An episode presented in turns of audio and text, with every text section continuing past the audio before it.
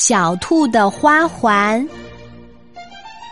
明天森林里开音乐会，小兔要表演舞蹈，所以想好好打扮自己。小兔来到草地上，看到了绿绿的小草，它想：我把几棵小草编顶帽子吧，戴在头上一定很美。小兔伸出手要去拔，小草大叫起来：“别拔我！别拔我！我会疼呀！”小兔缩回了手，走开了。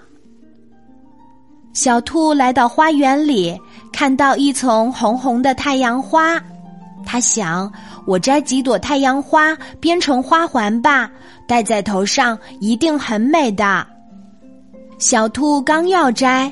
太阳花含着眼泪说：“别摘我，别摘我，我会疼的。”小兔不忍心摘，又走开了。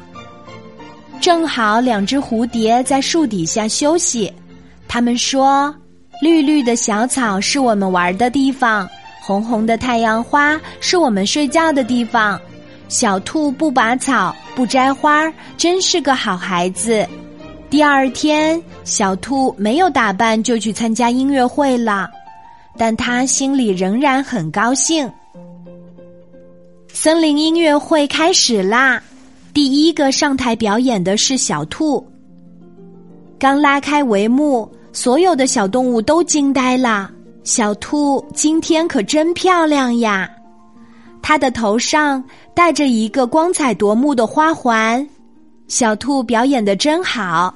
就连美丽的花环也随着音乐翩翩起舞了，可是谁也没有看出来，小兔头上的花环竟是一群美丽的蝴蝶。